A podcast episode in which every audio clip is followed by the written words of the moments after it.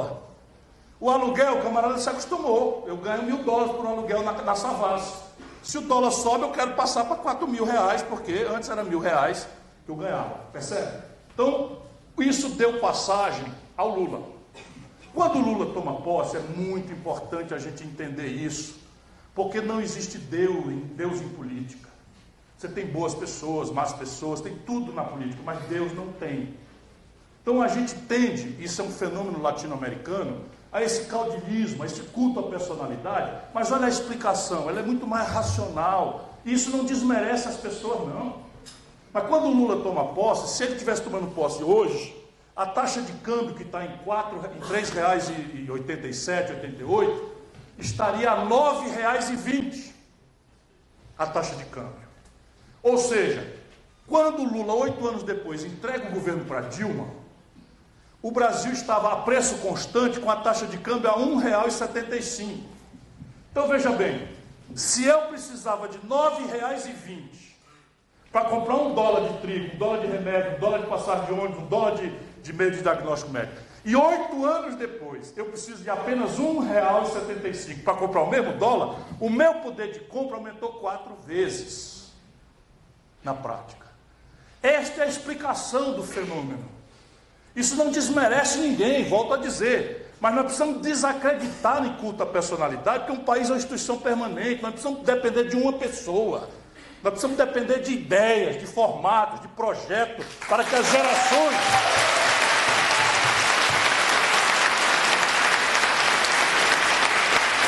para que as gerações possam acumular o processo. Então, repare, com Lula, nós pegamos o país a nove reais e vinte e entregamos a...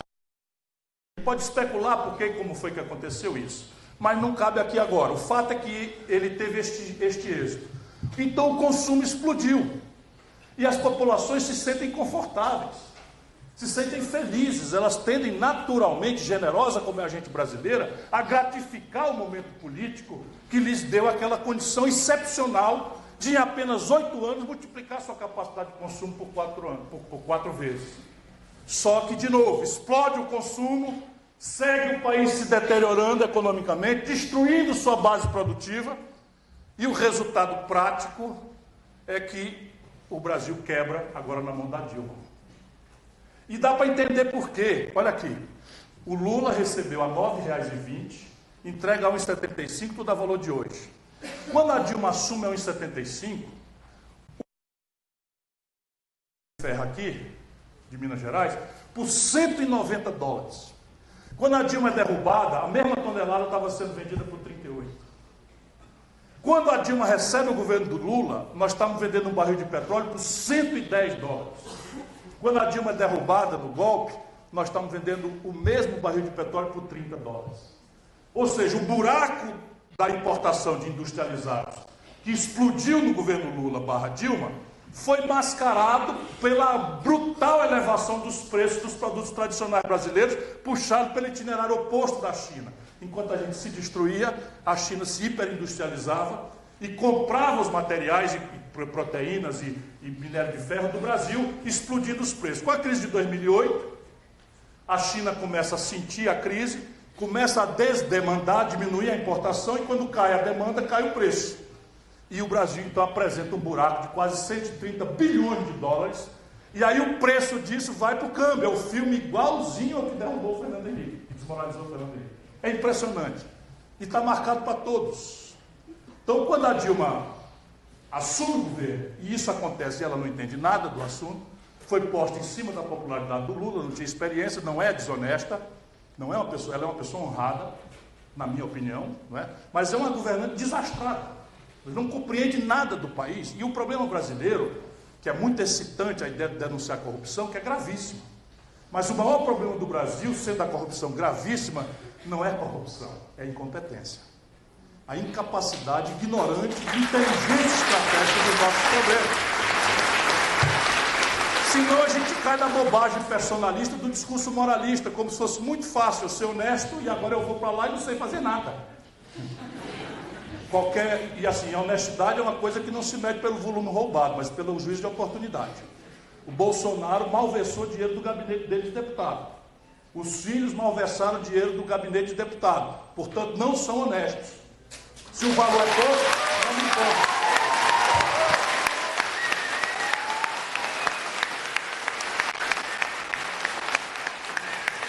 E quem quiser ver se eu tenho coerência, eu também fui deputado, colega dele. Vai ver quanto eu gastava no meu gabinete e quanto ele gastava no mesmo período. E vocês vão ver o que é procurar ser honesto em comparação a quem fala de honestidade sem praticar. Mas vamos voltar aqui. Com a Dilma, o câmbio vai para quatro. Ou seja, ela recebe a um vírgula setenta e cinco e o câmbio explode por causa dessa equação. Explode para quatro. Resultado prático, o povo brasileiro perde metade da capacidade de consumo em quatro anos. E pior, foi enganado, porque a Dilma, na eleição, fala que o Aécio vai fazer aquilo, aquilo, aquilo, aquilo outro, ganha a eleição e faz exatamente aquilo que ela denunciou que o Aécio ia fazer, nomeando o Levy, que hoje é o presidente do B N D E S, do Bolsonaro, como lá atrás o Lula nomeou o, o, o, o Meirelles, presidente do Banco Central, que vem a ser ministro da Fazenda do Temer, que vem a ser secretário do Dória. Espera um pouquinho, tem uma coisa errada nisso aí. E ele fica classificando quem é que é de esquerda, quem é que não é de esquerda. No prático, a Dilma bota para administrar a economia brasileira a mesma linha. Resultado, quebra o país e o país chega a abrir caminho para uma figura como essa que está aí. Então isso é o tempo presente. Termino falando de que tem solução isso daí.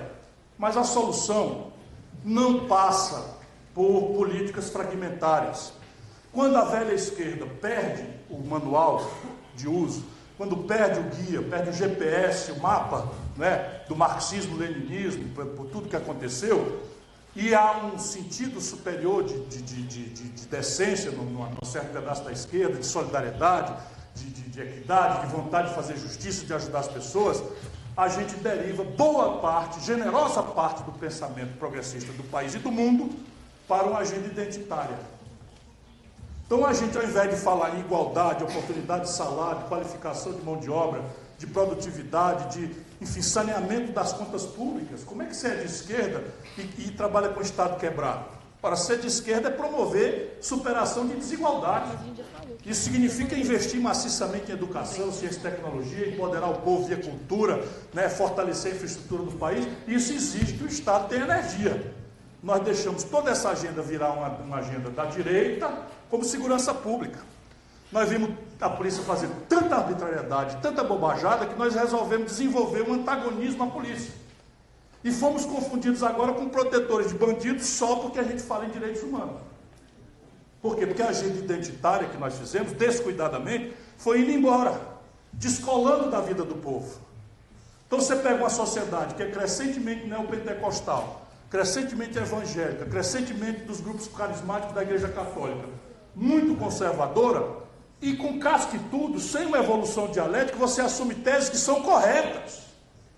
Por exemplo, a saúde reprodutiva da mulher, os efeitos em saúde pública da decisão mal feita ou mal assistida do aborto, pela hipertrofia do moralismo e, e da, da religião em cima de uma tragédia como é o aborto, a gente descola dialeticamente da realidade do Brasil e aí autoriza o Bolsonaro a entregar na mão do William Bonner, no testemunho de sessenta milhões de pessoas no Jornal Nacional, uma cópia do kit gay que nunca existiu.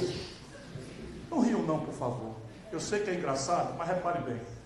Esta falta de compreensão dialética da vida do povo, pelo mundo progressista brasileiro, tem a ver muito mais com essa tragédia do que o oportunismo demagogo da direita brasileira, que é muito incapaz. A direita brasileira não queria o Bolsonaro. A direita brasileira queria o algo, aceitava o Meirelles, engoliria o Amoedo, qualquer coisa. Ela foi, sempre, porque o povo foi ultrapassando e votou no mais tosco, porque era mais fácil de ser entendido. Aquele que parecia o mais tosco era o que tinha uma dialética direta. E a força dominante...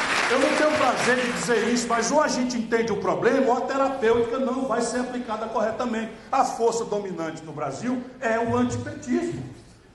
Parte justa, porque não dá para fazer de conta que o Palocci não comandou o Brasil sob, Lula, sob a liderança do Lula oito anos. E hoje é réu confesso, roubou cem milhões de reais devolveu agora sessenta milhões de reais no acordo de dedo duro que fez, porque além de, de bandido, é mau caráter, né? E isso não aconteceu no planeta Marte, aconteceu agora aqui no Brasil. O Eduardo Cunha foi presidente da Câmara apoiado pelo P T. O Gedel, daqueles cinquenta e um milhões das malas, foi ministro do Lula. Foi vice-presidente da Caixa Econômica Federal da Dilma. Ou a gente compreende isso com humildade, ou não dá para a gente simplesmente achar que setenta por cento de Minas Gerais virou fascista. Espera um pouquinho, Minas Gerais, setenta por cento do Rio de Janeiro, o P T ganhou todas as eleições em Minas Gerais, todas, a Dilma ganhou do Aécio aqui dentro, e de repente Minas Gerais de Tancredo Neves, de Tiradentes, né? de, de, de, de direita ou esquerda, de gente Bonifácio, de Bonifácio de Andrade, só coisa importante que Minas Gerais, de repente, na retórica da burocracia do P T, Minas Gerais é fascista, homofóbica, misógina. Ora, tenha paciência, isso não compreende a vida do povo, e põe, dá de barato para muitos anos mais, porque eles trocam de cabeça. Quando o Bolsonaro revelar a absoluta incapacidade, o equívoco trágico, eles botam o Mourão. Quando o Mourão não der no couro, eles botam o Dória. Esse pensamento vai sempre se esforçar. Ou a gente entende, se reconecta com a vida do povo e evolui junto com a população, a inteligência estratégica, ou simplesmente esse país, para vocês, não vai reverter esse quadro. Isso, então, supõe um projeto nacional de desenvolvimento, que eu vou terminar. Observatório Trabalhista, nossa, então pensei que já era mandando eu calar a boca. Não, não é não. Tá. Então, vou terminar. O Brasil tem resposta para essa coisa toda. Isso depende de um conjunto articulado de políticas, que se convenciona a chamar, isso foi satanizado na retórica oficial brasileira, na plutocracia, não detesto essas palavras, mas a ideia é projeto nacional de desenvolvimento. Cada palavra dessa quer dizer uma coisa. Projeto supõe meta, avaliação, controle, supervisão, orçamento, para onde nós, onde nós estamos, para onde queremos ir, quais são as ameaças, quais são as oportunidades, e concatenar isso. Isso se chama projeto. Nacional por quê? Porque é mentira a mistificação da globalização. Não é que não haja um fenômeno de globalização, esse fenômeno sempre existiu, e nós não temos que ter medo dele. Quando o homem se pôs em duas pernas na savana da África, os primeiros hominídeos, ele já quis saber o que tinha por detrás da montanha, seja por razões de caça, seja por curiosidade intelectual. Portanto, a ideia de transpor fronteiras é uma ideia generosa. Se você não quer mais referir Karl Marx, refira John Lennon, né? Imagine, né? Uma comunidade sem fronteiras.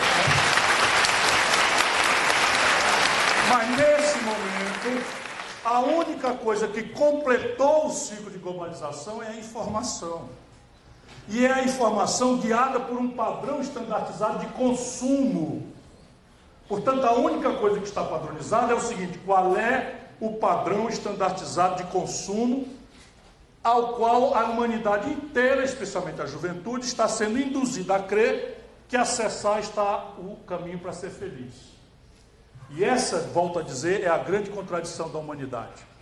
A minha geração imaginava ser feliz, volto a dizer, na insurgência revolucionária, no amor romântico, na serenata. Eu não estou com saudosismo, não é?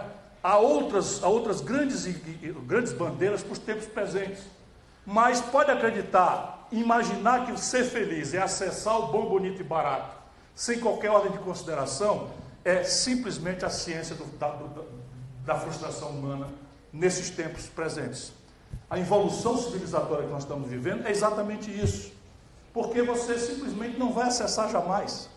Agora vamos nos pôr na cabeça de um garoto pobre, da Venda Nova,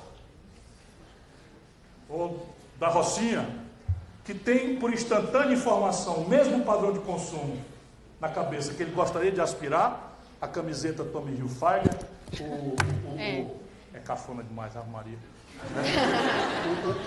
O, o, o, o, o smartphone de última geração para falar no zap, né? No zap zap. E, e essas coisas todas. E não tem renda para isso.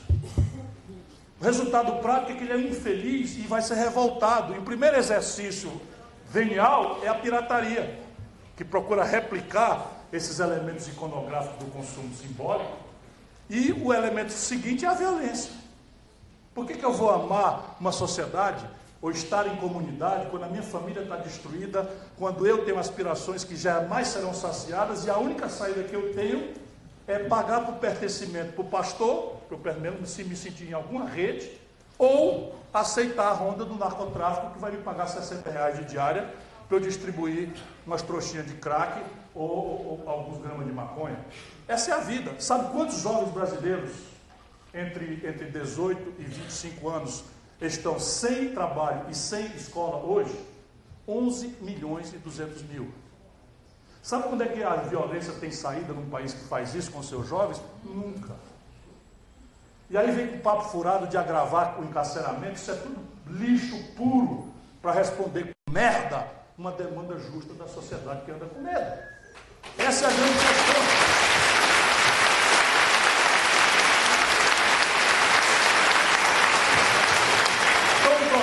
Tem que ser nacional, porque as condições de produzir esse bom, bonito e barato não são nacionais. Elas seguem agravadamente sendo intrinsecamente, não são globais, seguem sendo intrinsecamente nacionais.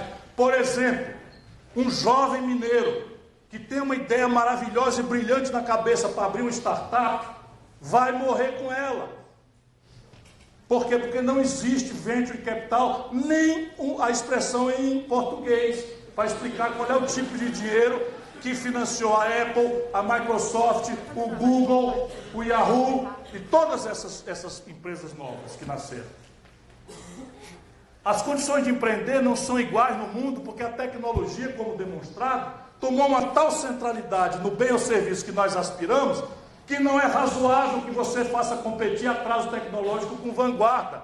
E o Brasil está se deteriorando em matéria de maturidade tecnológica.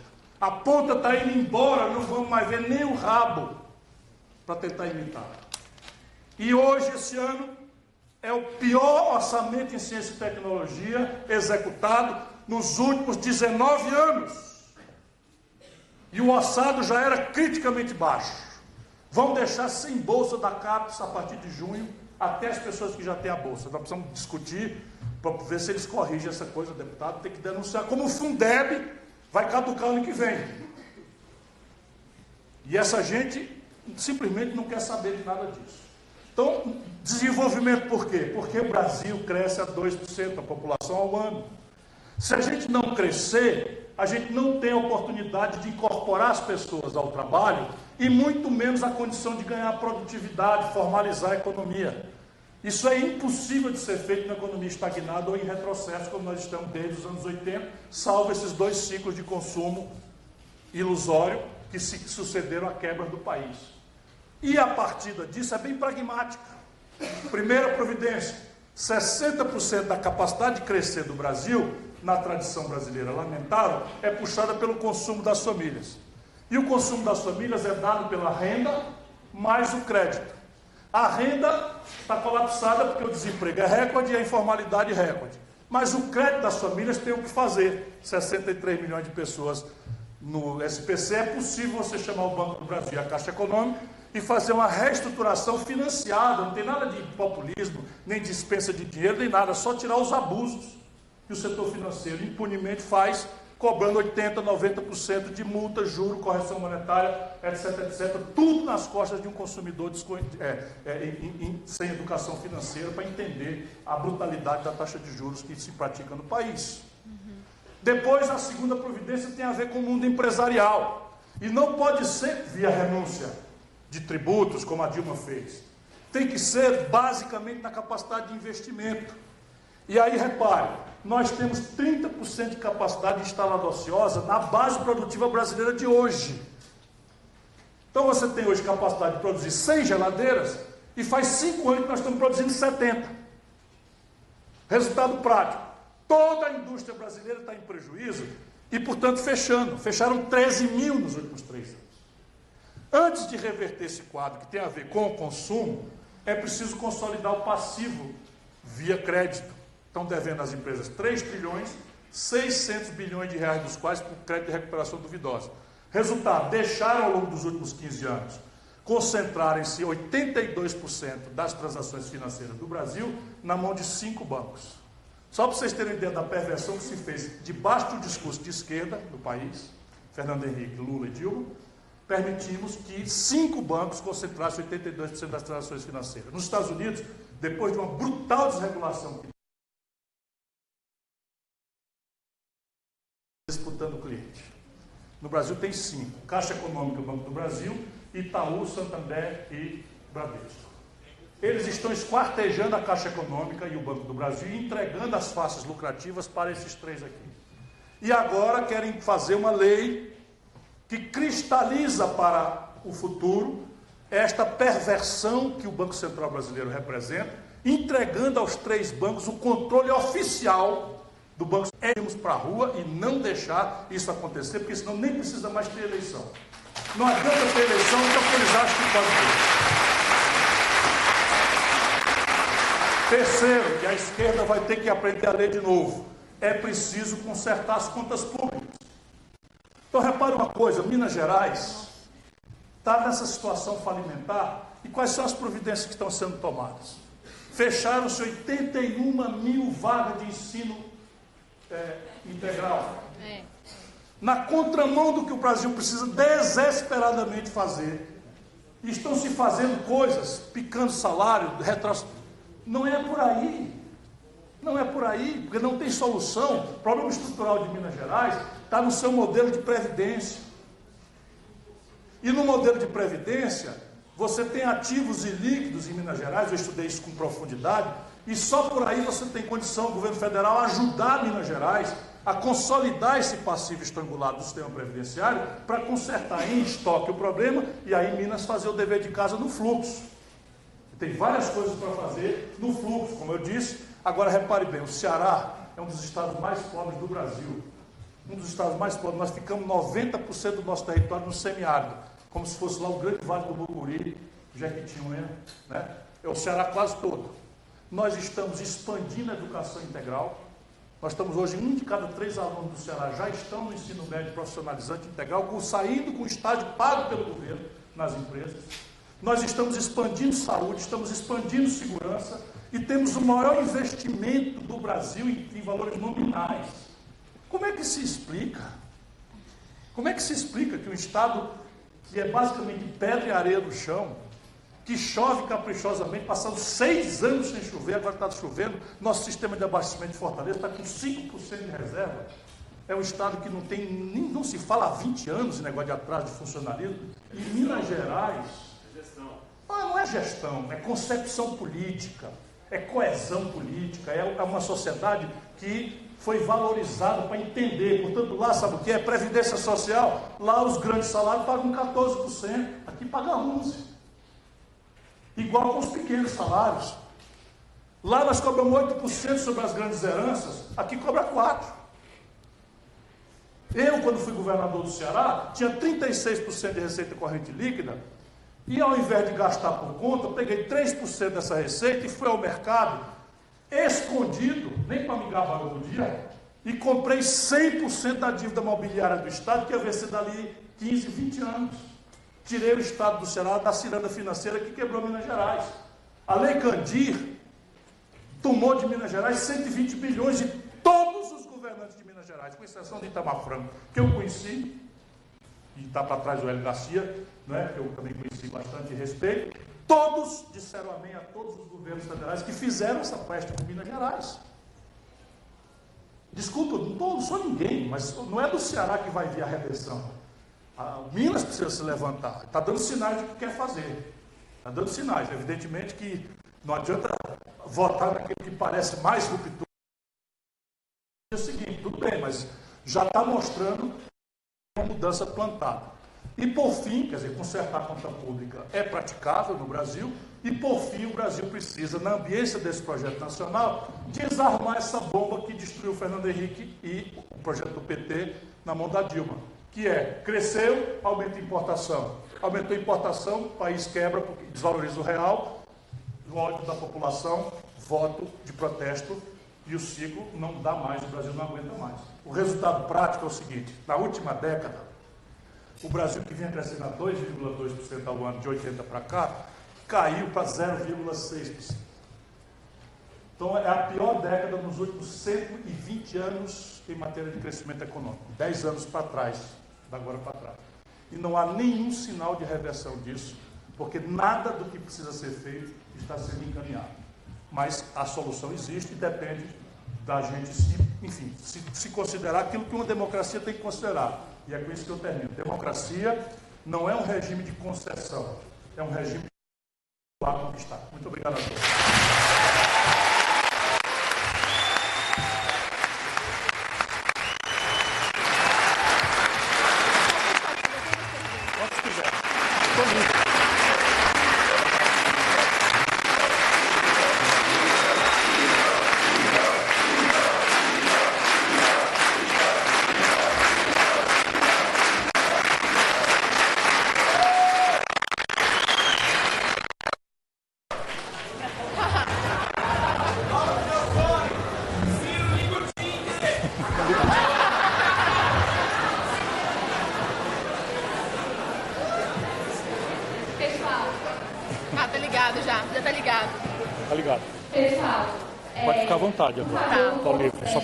À noite agora. Pode ficar à vontade. Agradecer ao Ciro por ter vindo aqui, por ter é, iluminado a gente com conhecimento, com a palestra.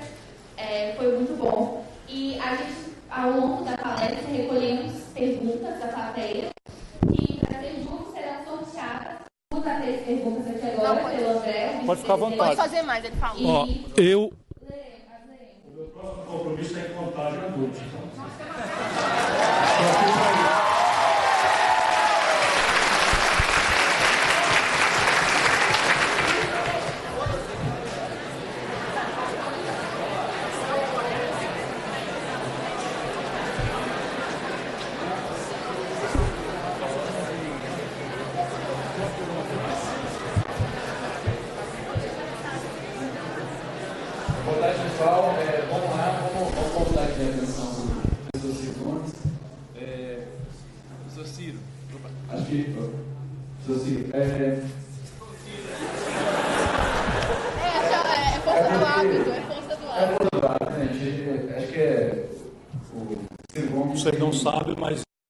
Concursado da universidade, leciono direito tributário e direito constitucional. Então, além de todas as outras, outros títulos, também é um professor.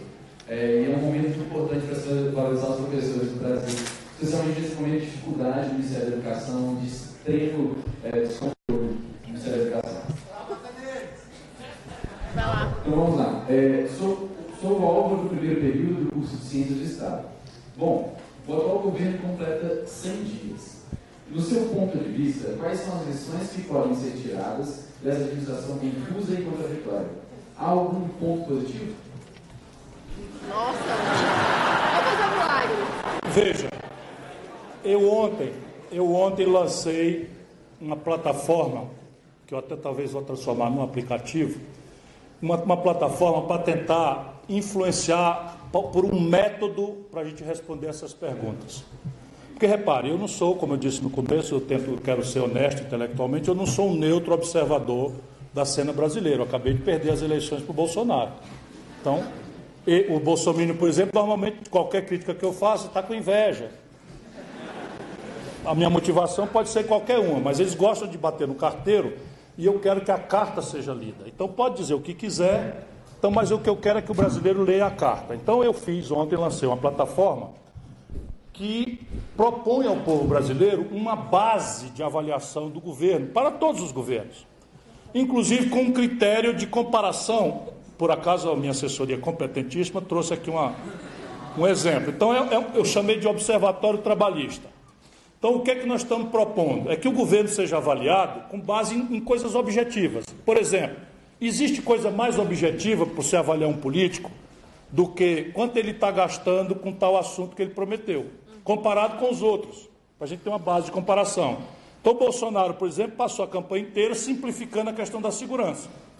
O povo brasileiro anda com medo, a esquerda identitária refugiou-se na, na questão da defesa do, dos direitos humanos, que é uma coisa muito importante, mas perdeu o nexo dialético com o povo. Parece que nós não somos capazes de formular um projeto de segurança pública que, respeitando a dignidade do ser humano, não faça da impunidade o prêmio da violência impune, que, por exemplo, oficialmente sessenta mil mulheres foram estupradas no Brasil nos últimos doze meses. Dizem para mim os especialistas que isso é a pontinha do iceberg, e eu tendo a reconhecer pela minha experiência que é verdade, porque as mulheres brasileiras não vão denunciar, por regra, na maioria, porque se sentem envergonhadas, são maltratadas nas delegacias, que não são treinadas para esse tipo de coisa, e não raras vezes são culpadas de terem sido vítimas porque usaram um short assim ou um decote acolá. E o juiz que falou que você fechou a perna na hora? Então, então veja bem, o Brasil teve... E nós, do campo progressista, não podemos fazer de conta que nós vamos passar pano nisso. A direita faz uma solução muito, muito rápida. Chama o Exército. Aí o Exército vem com oitenta tiros. Aí vem o Exército e manda oitenta tiros. Resultado, os canalhas que botaram os garotos do Exército, que não são treinados para isso, para matar com oitenta tiros um pai de família e destruir mais uma família... Todos estão ou calados, como inacreditavelmente o Bolsonaro fica como comandante em chefe das Forças Armadas, ou como este canalha governador eleito do Rio de Janeiro, dizendo que é lamentável o que aconteceu, quando ele passou a campanha inteira estimulando os policiais a matar e perguntar depois, que foi exatamente o que os garotos fizeram. Os garotos estão presos e esses canalhas reinando na impunidade. Agora, nós do campo progressista temos que formular uma estratégia para a segurança. Então, concretamente, o Bolsonaro fala em segurança, mas a execução orçamentária do governo Bolsonaro nos cem primeiros dias é menor do que a execução orçamentária no mesmo assunto desde dois mil e doze. E eu tenho uma comparação aí. Então, isso é um critério para avaliar. Ah, nossa prioridade é a segurança. Mentira, doutor. Porque se o senhor diz que é prioridade, é preciso que o orçamento reflita essa prioridade. O resto é conversa mole. E isso, em números absolutos, é ridículo. O que o governo federal, desde sempre, gasta em segurança, não tem coerência com a explosão da violência e das facções criminosas e do narcotráfico no nosso país. O Brasil tem cinco presídios federais. Cinco. E, inacreditavelmente, para não dizer que não tem uma coisa boa, eu, eu fiz esse esforço até para credibilizar meu esforço objetivo de avaliação. Eu fiz mentalmente. Acho uma coisa boa aí do governo. E eu me pus a me esforcei, juro para vocês, porque imagina, é muito honesto o cara que é opositor, que diz que o governo é um desastre, diz assim, não, eu acho aqui uma coisa positiva. E, e achei. Faz anos que eu brigo que o governo federal brasileiro tem metade das pouquíssimas vagas dos presídios federais vagas.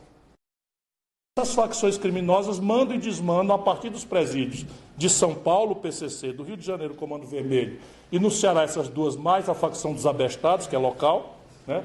Eles se chamam de não sei o quê, mas eu chamo ele de facção dos abestados, que é para não glamourizar como as outras glamourizaram. Só são abestados mesmo, vai morrer tudo com dezenove anos de idade, fazendo serviço sujo de, de traficante que mora na aldeota ou no, no Alphaville, lá de Fortaleza, como a gente sabe, e a polícia é, tem sido impotente para formar a culpa deles. O resultado prático é que eles fizeram a transferência. Então está aí uma coisa que aconteceu, transferiram toda a cabeça do P C C, de São Paulo e de Fortaleza para presídios federais. Portanto, para não dizer que não falei de flores, eu vi este, este gesto positivo. O resto, vamos lá, se vocês quiserem, educação tem, ciência e tecnologia tem, por exemplo, educação, execução orçamentária. Qual é o link? Hein? Como é que acessa, Vicente? Tá, como é que é? w w w ponto p d t ponto org ponto b r, é isso?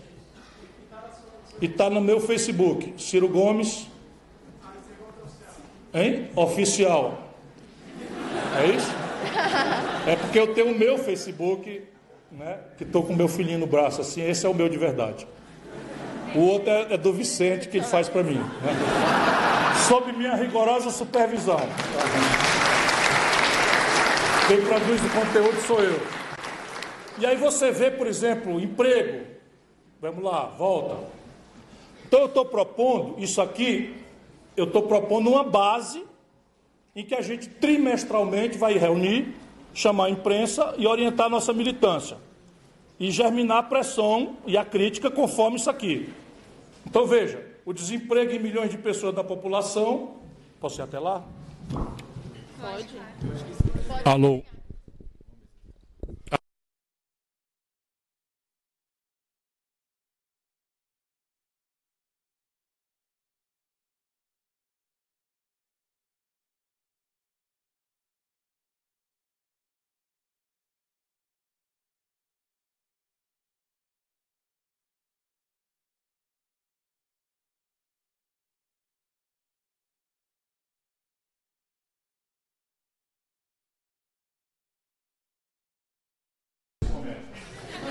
Nós somos um fenômeno gravíssimo que está acontecendo no Brasil, que é o exército de reserva do desemprego aumentando e a população subutilizada. Então, é um fenômeno novo e o básico, repare bem, não me dá agrado nenhum falar disso, é que a tragédia brasileira começa em dois mil e quatorze. Isso aqui são números. Então, a tragédia do desemprego começa... O Brasil está a quatro por cento, quatro vírgula cinco por cento de desemprego e vai a quatorze por cento, na constância do governo Dilma, agravado depois pelo desgoverno de Michel Temer. Se a gente não olhar isso, a gente não entende por que, que o povo brasileiro tomou a posição que tomou. Não é razoável, isso aqui não é razão de não é juízo de valor, de justiça ou de injustiça, embora eu estivesse criticando em todo mundo. A economia... Para vocês verem que hora o Brasil vira o jogo para a tragédia e como é que a gente vai cantando o ovinho da serpente. Então, eu vou pegar aqui... É, oh, peraí. Capacidade instalada. Indicador de capacidade instalada na economia. De novo, não vai existir investimento se a indústria que existe hoje tem capacidade de produzir cem e está produzindo setenta. Então, tudo é mentira. Você vai fazer uma agenda do Bom Gosto Internacional, vai arrochar, vai, vai matar os velhinhos de fome e não sei o que e tal, porque aí nós vamos ser salvos porque virá um capital estrangeiro. Isso nunca houve na história da humanidade. Não há um precedente. É inacreditável como eles repetem isso desde sempre. E não há esse precedente. E ninguém vai investir no país. E olha aqui, ó. Em dois mil e doze, nós estávamos com a indústria mais ou menos com oitenta e cinco por cento de capacidade instalada ocupada. Já tínhamos um lugar. Olha o que aconteceu depois. A tragédia. E acontece aqui, ó. Aí por que a Ford fechou no A B C? Não precisa, não. Por que a Ford fechou no A B C? Ah, reforma trabalhista já foi feita. Reforma não sei de quê já foi feita. Renúncia fiscal já foi feita. Depois de fazer tudo, a Ford fecha. Por quê? Porque está vendendo trinta por cento a menos do que é capaz de produzir desde dois mil e dezesseis. Por que, que a Ford vai ficar... Como a fábrica que está com trinta por cento de capacidade instalada, dá prejuízo. Olha aqui no cem dias, não mudou nada. Também não é razoável achar que vai mudar espetacularmente, mas você volta de novo. Qualquer número que você quer, isso aqui é número. Tem a fonte e ninguém briga com o número. Então, assim, quem a debacle do Brasil acontece com a Dilma. E me agrada dizer isso? Nem um pingo. Mas, os números dizem. Onde é que vocês querem ver? Vamos aqui, ciência e tecnologia. Isso aqui já é ridículo, sob o ponto de vista de valor nominal. No primeiro trimestre de dois mil e doze, nós investimos tanto. No primeiro trimestre, comparado o área com a área, do lugar com o lugar. Então aqui não tem falácia nem, nem comparação de coisa heterogênea. Quando chega em dois mil e dezesseis, despenca o investimento e, no primeiro serviço, o menor de todos. Então está o astronauta viajando, mentindo, conversando fiado e tal, mas na prática, nos cem primeiros dias, a execução orçamentária, comparada com o primeiro trimestre de dois mil e doze, comparado com o primeiro trimestre de dois mil e quatorze, comparado com o primeiro trimestre de dois mil e dezesseis, comparado com o primeiro trimestre de dois mil e dezesseis, é o menor de todos. Me digam qual que vocês querem ver aqui. Hã? Saúde. Saúde. Vamos ver saúde. Não é feito o... É isso. Vamos dar uma retratinha para vocês verem. Olha aqui. Primeiro trimestre de dois mil e doze, primeiro trimestre de dois mil e quatorze, dois mil e dezesseis, dezoito, com menor execução orçamentária desde dois mil e quatorze. Governo de Bolsonaro, cem primeiros dias. Cultura! Cultura, está faltando aqui. Agora eu vou explicar para vocês por que eu estou indo para o Rio de Janeiro. Segunda-feira, reuni com artistas. E eu, faz um tempo que eu estou querendo para ser honesto, e nós não estamos achando dado. Vou te explicar. Extinguiram o Ministério da Cultura e institucionalmente anunciaram que ele foi lá para o Ministério da Cidadania. Quando a gente vai rastrear o orçamento do Ministério da Cidadania, não está. Então, simplesmente, o dado de para onde foi a execução orçamentária da cultura, nesse momento, eu ainda estou procurando. E é só para vocês verem as conversas fiadas. Ah, mas o Ministério de Março. Coloca seu dado. Como é que você diz? Aí deu. Coloca seu dado lá no... Não, mas eu vou achar o dado. Eu vou achar o dado que eu segrego. Eu pego a Ancine, que eles botaram num canto. Eu pego a Visa, eu pego o Alê-Valê, que entra como despesa, executado ou não. E vou, eu tô, os ladrilhos eu estou montando. Mas é caótico do organograma. Aí eu descobri, procurando a vida da cultura, a seguinte pérola. Aí, Ministério de Março, que estica os ministérios, dá bilhão, faz anos. Pois bem, não deu nem sessenta milhões. Mas olha por quê. O Ministério da Economia fundiu três ministérios e mais um pedacinho de outros. Resultado, eu fui ministro da Fazenda e tinha um ministro, um secretário executivo e cinco secretarias, que é a hierarquia do Ministério. O Guedes hoje tem o ministro, um secretário executivo, vinte e uma secretarias e sete vice-ministros. Porque é óbvio que o ministro não consegue despachar com vinte e um secretários. Então, se duvidar, vou terminar esse cálculo aí, é só para uma lacraçãozinha que eu também não sou de casa. Se duvidar, o saldo é maior. Nós estamos mais do que há. Já vamos ver o que eu dividir, acho que calma meu terreno aqui. Então, veja, no pior momento, que foi o impeachment da Dilma, o desgoverno da Dilma com o Michel Temer, etcétera, a taxa de câmbio chegou com base, né, cem, a taxa de câmbio chegou aqui nesse nível, nesse nível. E deu-se a ocasião do impeachment, porque a Dilma provocou uma perda, é, ao redor de quatro reais por dólar. Caiu e com o Bolsonaro voltou a subir para o patamar da crise. Portanto, o tal mercado, por mais que fale, né, agora vai, vai ter que ajudar o Guedes, o tal mercado já está se refugiando no dólar especulativamente, porque ele não está acreditando. Então vocês já podem apostar que haverá um desfinanciamento político no mercado do Bolsonaro por essa indicação aqui. Você vê isso também nos indicadores da dívida. A dívida pós-fixada também está explodindo. Então, rapaz, não vou, não vou encher o saco de vocês, mas está bem, então veja bem. A dívida... dívida líquida, então são dados práticos, objetivos, que tem a ver com emprego, salário, dinheiro que entra, dinheiro que sai, prioridades, como é que se gasta saúde e educação, para orientar o brasileiro que precisa participar do debate, sem essas simplificações grosseiras. Ontem, nos cem dias, eu estava lá fazendo a análise sobre e tal, e me trouxeram e eu achei que era fake news. Um bate-boca do meu amigo Haddad com o filho zero quatro, zero três, não sei qual, zero dois, é tudo, é tudo deslumbrado, é tudo, rapaz, uma coisa absurda e arrogante, né? E o Haddad, não sei, cara, já estava numa hora ruim, ele não deve ter o seguinte debate. O Bolsonaro, esculhambando o Bolsa Família, chamando de Bolsa Farelo, diz que é garantir para o resto da vida que o povo ia votar nessa turma aí, isso lá atrás. E agora ele nos esculhambava o Bolsa Família, chamando de Bolsa Farelo, na verdade está chamando de povo, de jumento, né? Resolveu pagar o décimo terceiro do, do Bolsa Família. Parênteses, eu concordo de número, fui comparar os oito reais que ele tirou do salário mínimo e a não atualização pela inflação do Bolsa Família, dá muito mais dinheiro do que esse décimo terceiro que ele está devolvendo. Ou seja, ele tirou com a mão e está dando parte de volta por esse caminho. Mas aí o debate dos cem dias foi o, o, o, o, o Haddad dizer assim, pois é, chamou de Bolsa Farelo, agora vai dar o décimo terceiro, achando que vai agradar o Nordeste.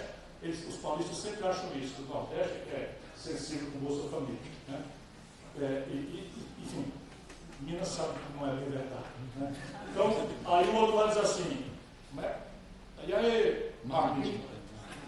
Aí, aí o, o, o Haddad, que é gente boa pra cacete, Zancou-se, bota lá. E o Piri vai.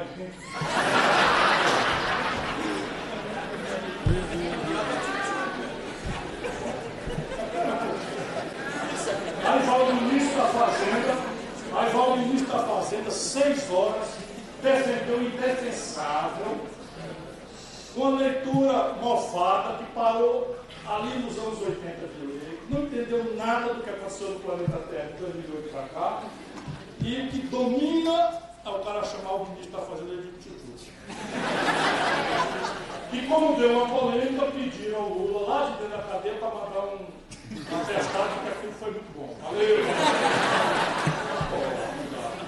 Francamente, eu estou de bom humor, vocês me deram esse pegado hoje, mas a gente precisa ajudar o povo a entender que tudo isso é distração. Se vocês pegarem a coleção de coisas que profissionalmente, inclusive de fora do Brasil para dentro, isso chama-se já na literatura moderna de guerra híbrida. Então, repare, se eu falar sobre isso aqui, emprego, salário, educação, saúde, segurança, gasto, etcétera, aposentadoria, eu tenho uma audiência empática de noventa e nove por cento do povo brasileiro.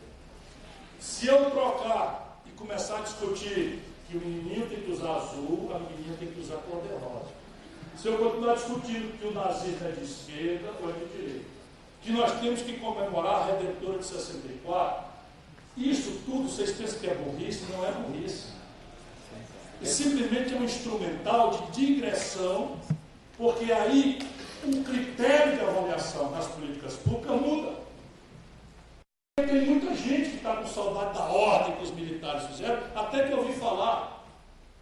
E aí eu que estou numa baderna, gasto menos em segurança pública, boto uma polêmica.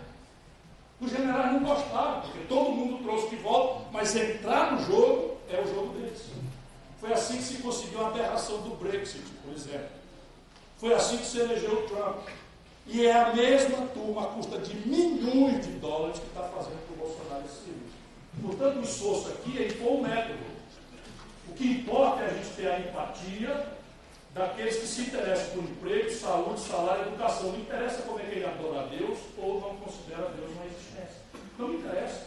A mim me cabe garantir a liberdade de quem quiser adorar a Deus do jeito que quiser e quem não tiver o respeito pela existência de Deus, não invadindo de forma intolerante a crença e a fé dos outros, também terá liberdade. Isso é outro assunto. Aqui é que importa. A política é aqui. Ó. A avaliação, né, do P I B. Ah, então minha agora vai, eles fazem uma força danada. Mentira. O P I B no ano dois mil e dezesseis teve a pior queda da história do mundo capitalista. Éramos nós que estávamos no governo. A Dilma. Ou Michel Temer. Depois, por conta dessa queda, volta um pedacinho, que aparece acima da linha. Nos cem dias está caindo. A economia brasileira não está revertendo o quadro. E aqui a fonte é o seguinte. I B G E e Banco Central. Então é uma discussão que eu quero fazer e verificar. Ah, os editoriais dos jornais, as expectativas, se passar a reforma da Previdência, vai passar, não sei o que e tal. Não interessa, meu patrão. Discuta aí o que você quiser. Eu vou discutir o efeito. O efeito é o seguinte: tudo que vocês fizeram até agora fez, fez o PIB cair. Como é óbvio. Tudo que eles fizeram foi contracionista. A execução pública foi contracionista. O investimento. Tem vinte e quatro mil obras paradas. vinte e quatro mil obras paradas, não retomaram nenhuma. Aqui estão as despesas e receitas, enfim. A plataforma está aqui. Parece meio chata, mas consulta aquilo que interessa. E aí, uma madeira de piroca, não sei o quê, disputa onde vocês quiserem. Mas para avaliar o governo, é aqui. Não, estou falando sério. Vou repetir. O Bolsonaro, que não é de burro nada, nesse aspecto, não rasga dinheiro, não come cocô, não rasga dinheiro lá no Ceará de classifica, come cocô, não fez essas duas coisas, é preciso olhar. E ele, para esse assuntozinho, ele está muito bem assessorado, não é ninguém menos do que o Bena, que foi o cara que fez a estrutura do, do Trump, o mesmo cara, esse, esse, esse radicalismo da ultradireita de Israel, está jogando esse jogo, só isso, só sair se entende. Essa obsessão. Brumadinho, essa tragédia acontece, ele traz um monte de cara de Israel para fazer propaganda. Aí dá lá medalha para os caras que não acharam o único dos corpos e, a, a, a, e os, os bombeiros de Minas Gerais, heroicamente, com salário atrasado, não foram homenageados. Tudo isso é a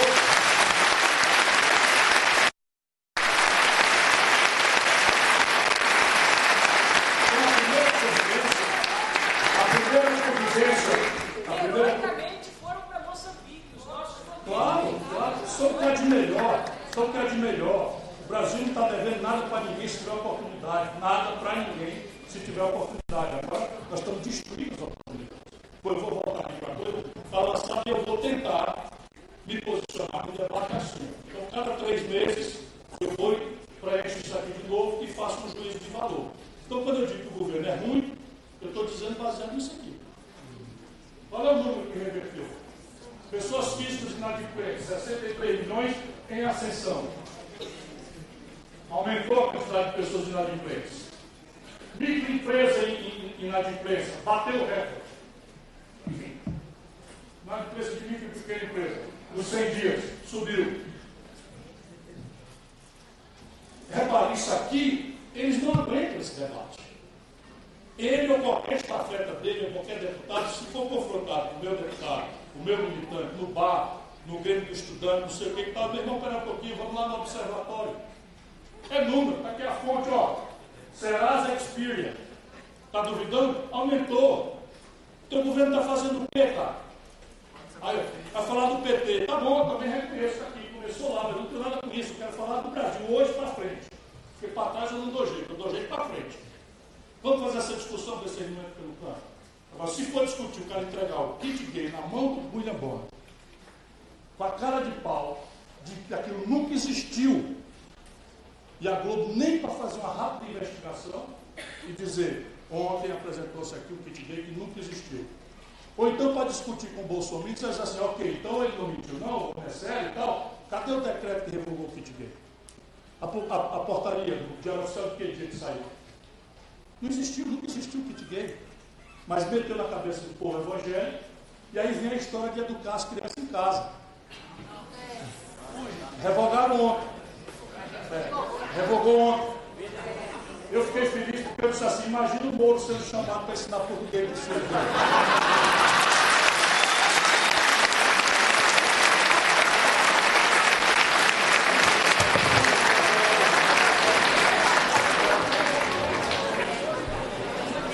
Eu tenho que chamar o conselho tutelar. Vamos para mais, mais um dia. Na televisão, sem e tal. Vim falar de nova política, nova política, espera um pouquinho, né? Então, mas ele precisa, aí diz assim, não, o Congresso brasileiro está me chantageando para fazer exatamente o que foi feito na velha política. Aí a turma dele toda, inclusive os filhinhos e tal, vão lá esculhambar, certo? Então isso é um instrumento espertalhão, burro no limite, porque não vai dar certo. Você puxa, vai ficando com o seu gueto, e com o seu gueto você pode até se eleger, mas não governa. Estados Unidos. O Brasil tem tido uma relação muito complexa com os Estados Unidos, que basicamente tem uma questão estratégica de fundo e algumas questões graves conjunturais. Então, nós precisamos sempre olhar nessas duas dimensões. Então, sob o ponto de vista estratégico, na relação de fundo, nós somos o país mais parecido com os Estados Unidos que existe no mundo.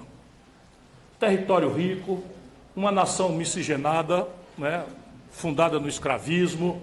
É, a diferença um pouco é que nós somos mais católicos, eles mais protestantes, e isso faz uma distinção moral coletiva muito grande. Eu não estou qualificando aqui, apenas é, um juízo de ciência, de ciência política, não é? Faz uma diferença brutal.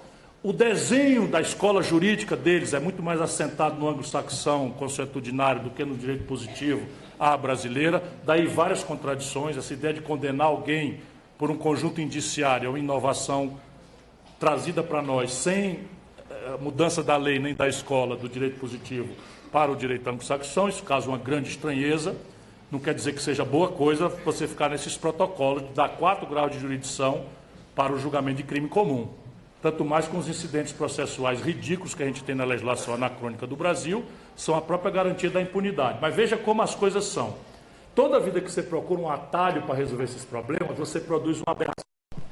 Então, eu era deputado federal e as igrejas, a Igreja Católica e tal, e o P T base, o P T raiz, fizeram um grande movimento para apresentar um projeto de iniciativa popular para acabar com a impunidade da aberração de político condenado a ser candidato e ser eleito. E deram o nome pomposo de Lei da Ficha Limpa. E, e o Zé Eduardo Cardoso, bacharel em Direito, muito bem formado, U S P, etc, etcétera, era o relator. Eu disse, ô Zé Eduardo, isso é uma aberração, né, Zé Eduardo? Você subtrair a franquia política, os direitos políticos de alguém cuja sentença não transitou em julgado, é uma aberração, isso é uma violência. Nosso problema não é esse, o nosso problema é acabar com os quatro graus de jurisdição, pelo menos para determinado tipo de crime. Ou, agora, não, Ciro, isso aqui não sei o que e tal. O resultado prático passou por quatrocentos e oitenta votos a doze, a Lei da Ficha Limpa. Olha na qual o Lula foi proibido de candidatar-se. E isso, assim, é golpe, golpe o cacete. Eles que fizeram essa lei aberrante para atender o tal clamor popular, sem refletir sobre as coisas, sobre a, o caráter sistêmico de uma escola do direito. Então, no fundo, nós temos essas questões com os americanos.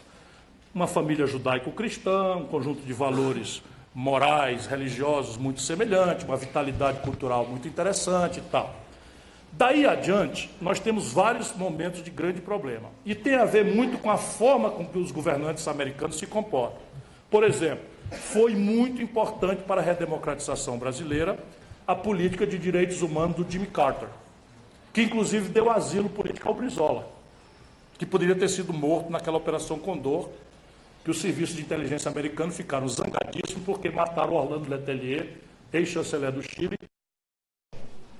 Então ali os americanos enlouqueceram e começaram a desestabilizar as ditaduras da América Latina. Isto foi importante, mas lá atrás os documentos desencriptados mostram, eu li uma, muitos deles, ouvi gravações na Biblioteca do Congresso americano, então está tudo disponível, inclusive boa parte disso por internet, em que sessenta e quatro é feito com dinheiro sujo dos Estados Unidos, com apoio militar, um porta-aviões estacionado ao, ao largo da Baía de Guanabara, entre o Rio de Janeiro e, e Espírito Santo. E assim, o Lyndon Johnson fala claramente, precisamos criar uma condição para derrubar o Goulart. Então, e essa tradição deles nos recomenda ter uma política autônoma. Portanto, tudo que o Jair Bolsonaro está fazendo precisa ser posto em discussão no Brasil. A saber, sob o ponto de vista de alinhamento estratégico, militar, os americanos, nos planos deles, na percepção estratégica deles, eles veem o Cone Sul como área de influência americana e, a partir da relevância estratégica do pré-sal no Brasil, ou isso é mera coincidência, eu não acredito nelas, os americanos recriaram a quarta frota, que é estacionária no Atlântico Sul, e criaram um comando militar. O Bolsonaro, canalhamente, e na minha opinião de forma inconstitucional, submeteu um general brasileiro ao, ao vice-comando dessa tropa americana. Isso tem que ser desfeito. É a primeira vez na história que o Brasil submete ao comando de uma potência estrangeira em tempos de paz. A F E B foi subordinada Ao, ao quinto exército americano por um tratado atípico, mas isso foi na Segunda Guerra Mundial. E quando nós aceitamos isso, nós aceitamos ser o papel de porrete dos americanos na crise da Venezuela. Aqui ajudados também pela imprudência da esquerda brasileira, da esquerda tradicional brasileira. O regime Maduro é insustentável. O regime Maduro é insustentável.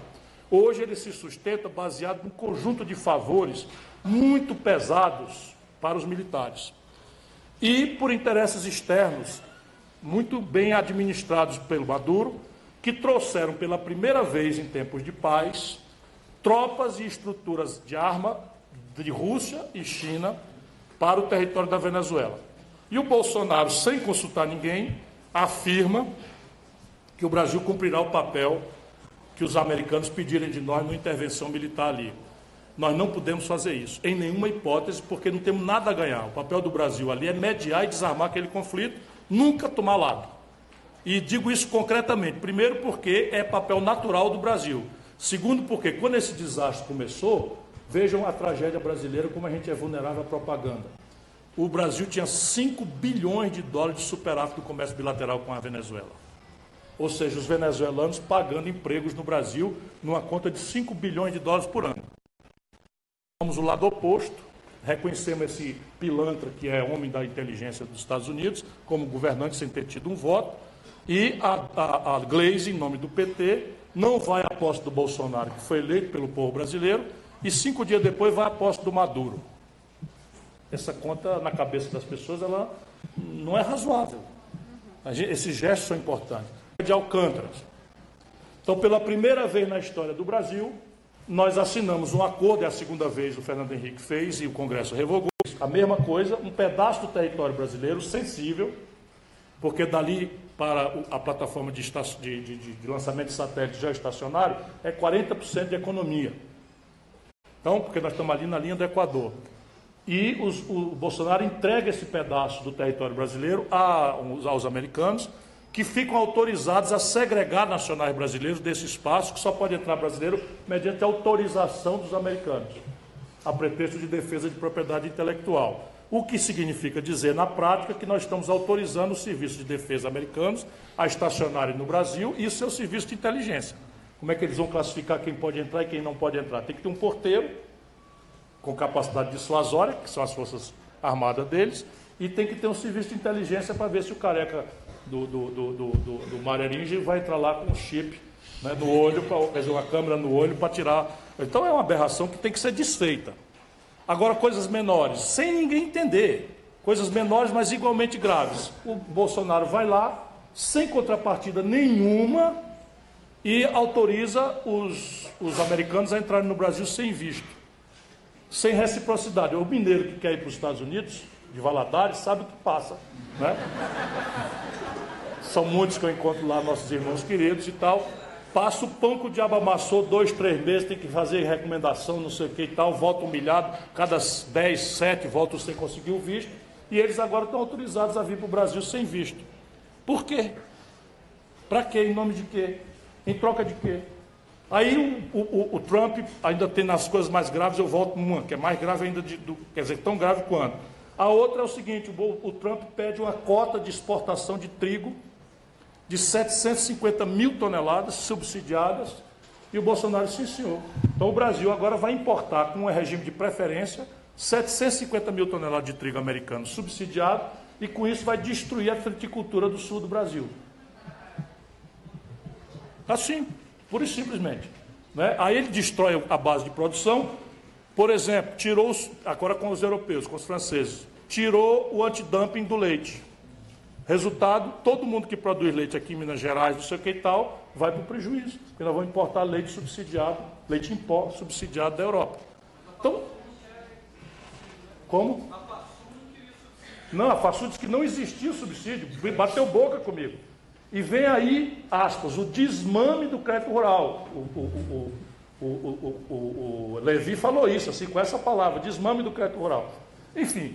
A, a, a F A R Sul é muito bom um dia depois do outro. Caiu quarenta e oito por cento nos seis primeiros dias as exportações do Rio Grande do Sul. Por causa da brincadeira do Bolsonaro com a China e com os árabes. quarenta e oito por cento caiu. Agora, mais grave, transcendentalmente mais grave, o Trump convida o, o, o, o, o Bolsonaro para entrar na O C D E. A O C D E vivia... Não temos nada a ganhar ali, nada, zero. Mas em troca, como se fosse interesse nosso, o Brasil tem que abrir mão do status de economia em desenvolvimento na O M C. Esse status nos permite, por exemplo, ter programas de compras governamentais. Esse, esse, esse, esse status nos permite ter um programa de substituição de importações, nos permite ter um programa de propriedade intelectual em certos assuntos, rebelde, por exemplo, a quebra de patentes do coquetel de AIDS que o Brasil fez lá atrás. E simplesmente o Brasil, a China, essa portentosa nação industrial do mundo, tem esse mesmo status e não abre mão.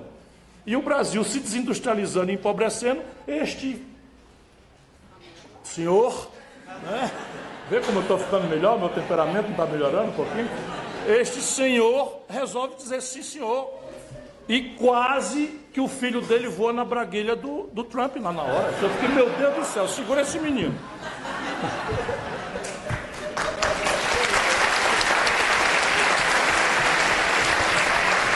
Esse foi o zero três ou o zero quatro? O zero três. O zero três quase voa na braguilha do homem lá. Ah, o zero quatro é o que pegou todas no condomínio, mas não lembra da filha do, do cara que matou a Marielle. Ah, zero quatro, hein? Você, rapaz. É, para finalizar, além de agradecer... Não, pode fazer mais, só não sei que seja o problema de vocês aí. Vamos dispensar os professores. O que eu acho que a gente devia fazer é assim, dispensar os professores, os protocolos e tal. Fique à vontade, quem precisar sair eu entendo e tal, mas eu tomei gosto do auditório.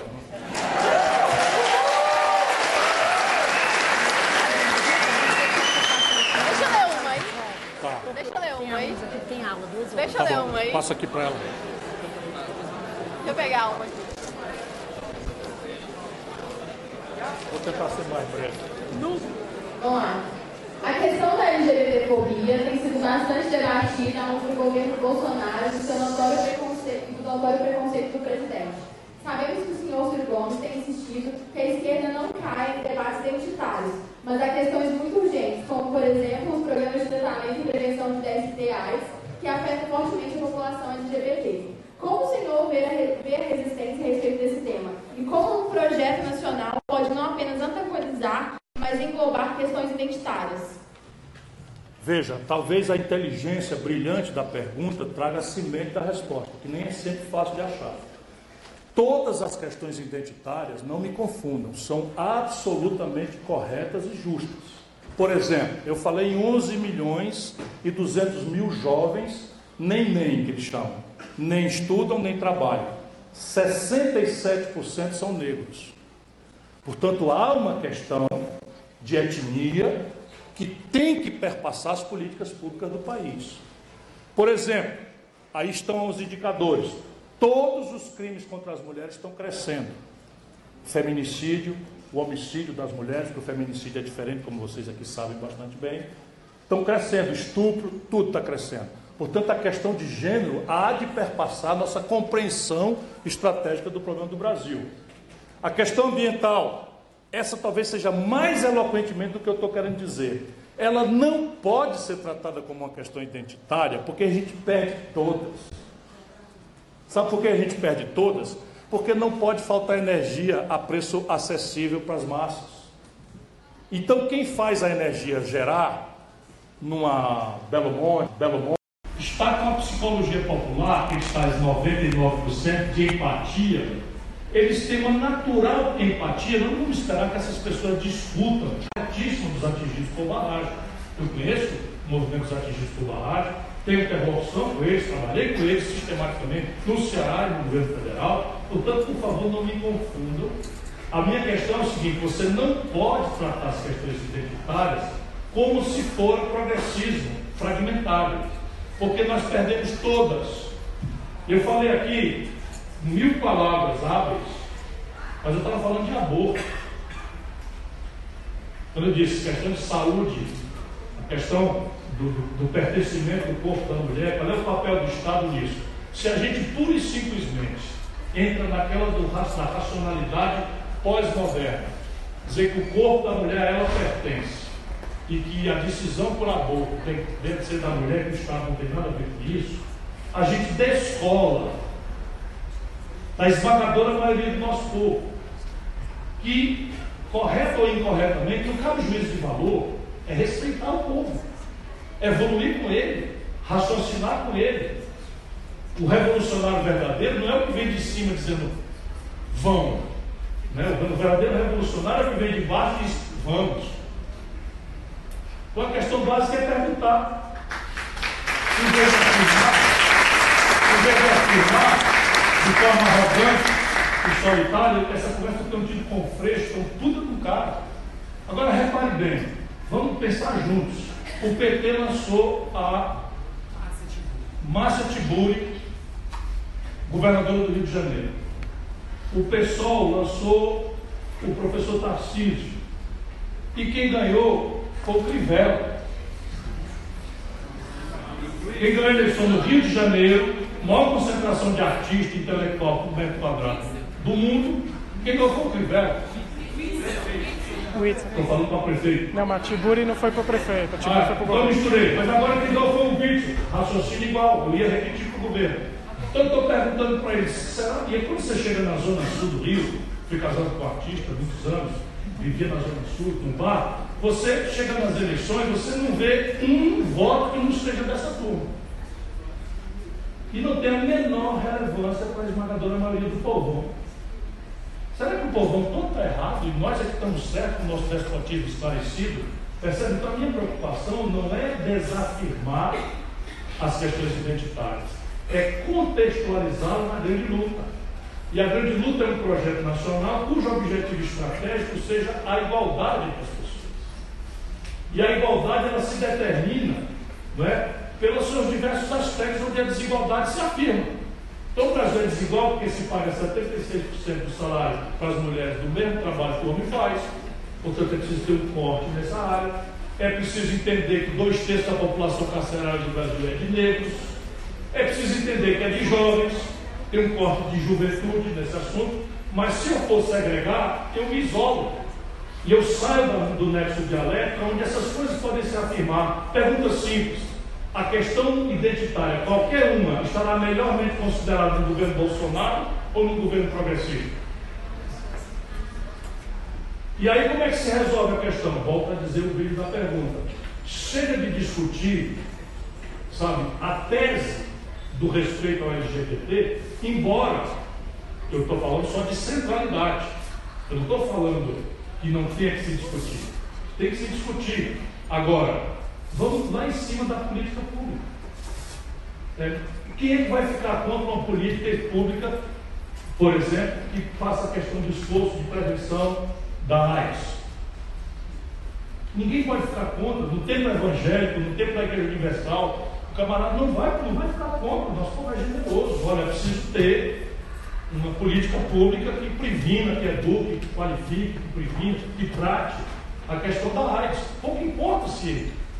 Ah, porque é só dono de Gomorra e tal. Ok, meu irmão, vai discutir lá o Velho Testamento, esse Deus vingativo, não sei o que, como você quiser, eu respeito isso daí. Mas essa política pública aqui se deve porque nós temos X mil pessoas que se infectaram e que se tiver sentido direito a uma seringa, a uma educação, a não sei o que e tal, e um coquetel, não estariam morrendo.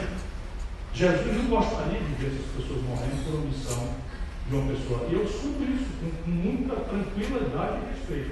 Então, às vezes, estão querendo me botar no campo como se eu fosse contra os temas identitários. Não é isso. Eu afirmo, apenas afirmo, lá no Ceará, nós ganhamos todas as eleições. E o Ceará é igualzinho ao Brasil. Nós temos muita Assembleia de Deus, um bocado de movimento carismático da Igreja Católica, tudo certo. Mas nós fizemos, por exemplo, nos postos de saúde, caminhos de prevenção a maternidade não desejada. O Ceará distribui com apoio de igreja, da Igreja Católica, da Pastoral da Criança, nós distribuímos métodos contraceptivos. Apenas nós aceitamos a, a exigência deles de que o material não deve ser distribuído, deve ser disponibilizado, e o que nós devemos fazer é a pedagogia. Qual é o problema? Não é errado, não é correto isso? Então, aqui na prateleira tem dia, tem camisinha, tem diafragma, pediu, então bota aqui. E aqui tem uma salinha em que nós vamos discutir os métodos contraceptivos, a necessidade de maternidade responsável, e ele está ali é duro. Quem quiser, consulte aí suas condições religiosas, morais, seus interesses familiares, seu planejamento familiar, e o Estado disponibiliza as ferramentas da sua decisão autônoma. A Pastoral da Criança nos ajudou a fazer isso. Portanto, eu não sou um poeta teórico, poeta eu queria sempre ser, mas assim, eu sou um cara vivido, eu sei que lá nós temos coesão política. Por quê? Porque nós respeitamos isso. Somos ultraprogressistas, um de cada três alunos está na escola de tempo integral, profissionalizante. Nós temos a melhor rede pública de saúde básica do Brasil, o ideia de melhores da minha cidade, Sobral. Tudo isso a gente não fica discutindo, sabe, ideologia de gênero. Que conversa é essa? A gente ensina, sabe o que? Tolerância à diferença, respeito à diferença. E a gente ensina para todos os alunos. Tolerância, respeito às diferenças, educação sexual em todas as salas de aula, todas. Sem querer ficar fazendo cabeça, né? Criança, isso é besteira, uma baboseira de despotismo esclarecido à esquerda também.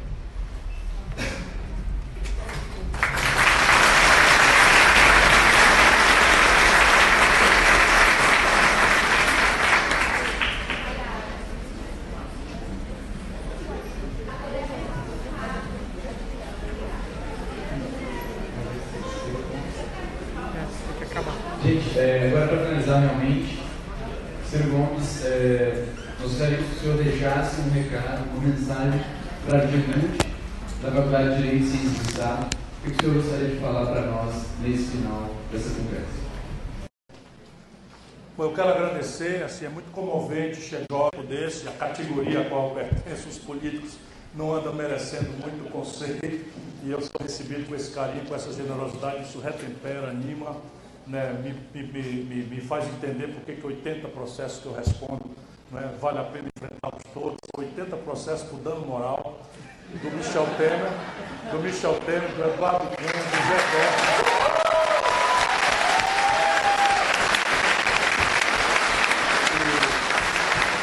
E assim, eu sou um crente no Brasil, e não sou um crente no Brasil porque sou patriota apaixonado. O Brasil é um de três melhores países do mundo em matéria de estrutura física. Água, solo. Só para vocês terem ideia, a China depende vitalmente para comer do mundo exterior. Vitalmente. Com essa prodigalidade toda da China, que está fazendo a proeza que está fazendo, não tem minério de ferro para ter uma base siderúrgica, não tem solo agricultável, e o Brasil é a maior estrutura do mundo. A base humana do Brasil também é uma coisa absolutamente extraordinária. Mas em que o Brasil se coesionou, nós somos capazes, por exemplo, talvez o período mais luminoso tenha sido dado pelo mineiro Juscelino Kubitschek, quando o Brasil se coesionou, em todos os ângulos a gente explode. É impressionante o efeito efeito irradiante de um acerto de mão quando o Brasil se coesiona.